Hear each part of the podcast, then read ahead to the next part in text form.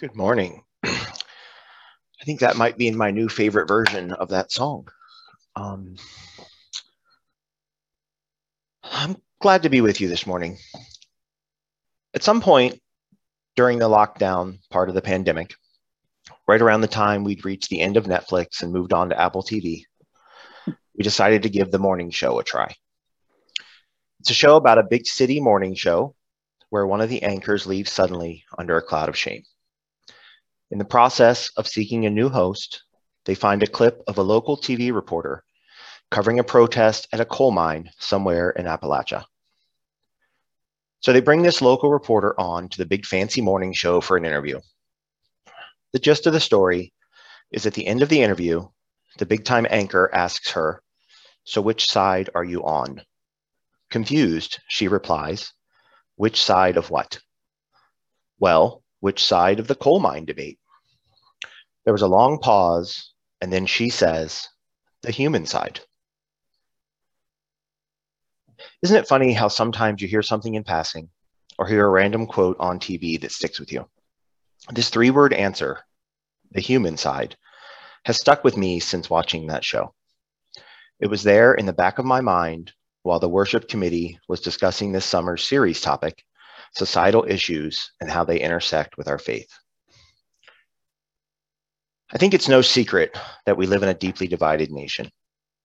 This division is heightened and maintained by the fact that we are placed or place ourselves into neat little boxes with like minded individuals.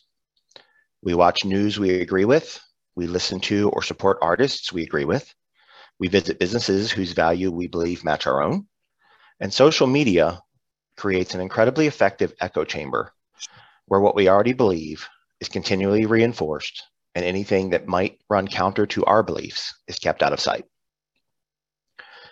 To maintain the sanctity of these boxes, our self-selected groups ensure purity through what appears to be a complicated series of litmus tests and moving goalposts. The rules seem to change frequently, with one step out of line and you're toast. Supreme Court Justice Amy Coney Barrett, darling and savior of the right, recently refused to overturn a vaccine mandate at Indiana University. In the span of approximately five minutes, she went from savior to Amy Coney Barrett and a disaster of Supreme Court justice. And that was the reaction of her friends. The past 18 months have stretched most of us to our limits and then some. We're exhausted, and I, for one, am tired of picking sides. I'm tired of having to think about everything I do, every step I take, and every dollar I spend. I'm tired of being afraid to have an unpopular opinion, and sometimes even to ask just an innocent question. And I know I'm not the only one, but we go along to get along because we need our tribe to survive, especially now. Think this exhaustion might be why the idea of attempting to consciously focus on the, focus on the human side appeals to me. It makes me wonder what the world might look like if we were to refuse to identify as left or right, progressive or conservative, and made a decision to try to view, to view the issues of the day through the lens of the human side. It seems like such a simple and obvious thing, but I think amid our fight to move forward, we sometimes forget that there are real live humans impacted in both good and bad ways by any potential solution to any issue we face. I don't believe this requires me to change my values or bend my morals. It just requires me to dig a little deeper and do a little more work. In fact, I think our Unitarian Universalist faith actually requires us to consider the human side as we make our way through an ever more complicated world. My faith calls on me to look beyond the surface as I face the problems that the world of the world. Perhaps my faith will help me navigate this mess of a world that we've created. God knows I need all the help I can get. We talk a lot about our first principle, which calls on us to respect the inherent worth and dignity of all people.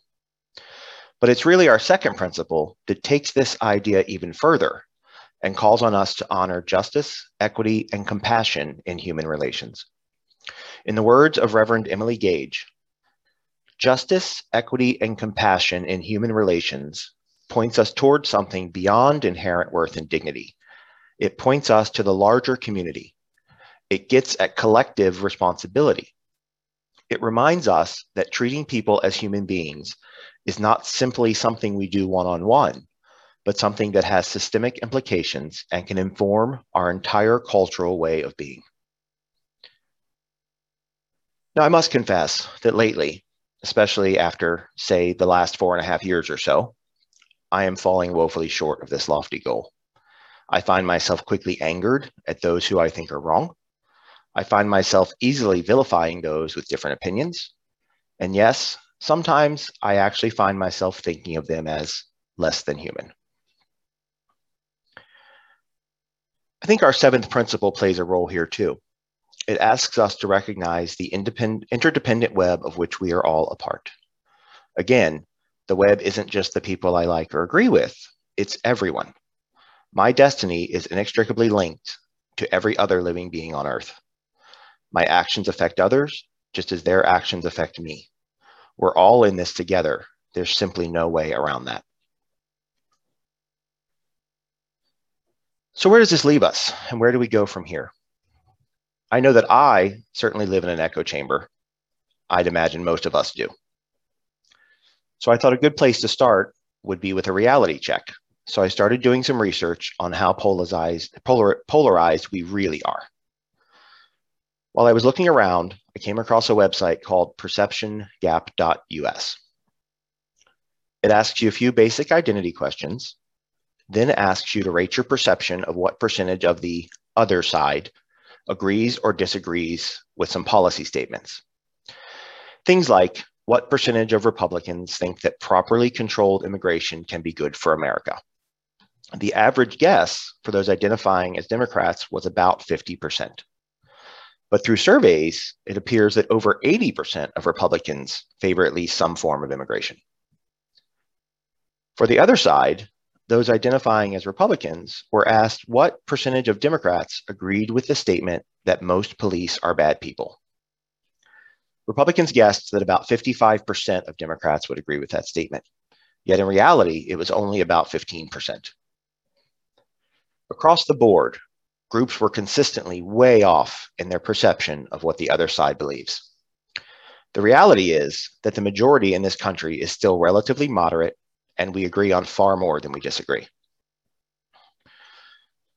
So this led me to think, what about us specifically as Unitarian Universalists?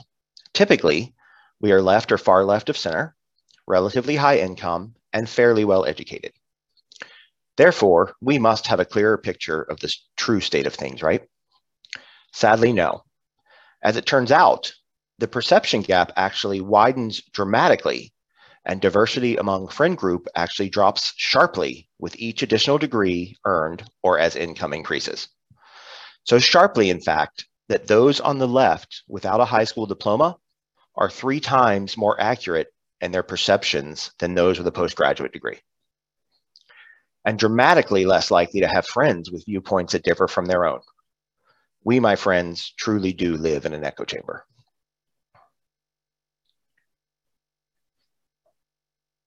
Every day we make a choice. We can approach others with grace and understanding, and we can meet them where they are. We can frame discussions in terms we all understand. We can recognize that every issue we face has a human side, or we can dig in our heels and insist we're right. We can talk or we can listen. Perhaps that's truly the simple answer less talk, more listen. What did this look like in practice? I attended a Unitarian Universalist Association workshop several years ago, and Mark Bernstein from the UA said something that has stuck with me ever since. He reminded us that we must resist the urge to apply simple solutions to complex problems. I, of course, know that fossil fuels are killing our environment. This is indisputable. But I can also know that there are a great number of people who rely on coal mining for their livelihood. Those two facts do not need to be mutually exclusive. I personally am blessed to be able to afford to look 20 or 50 years down the road to a future without fossil fuels.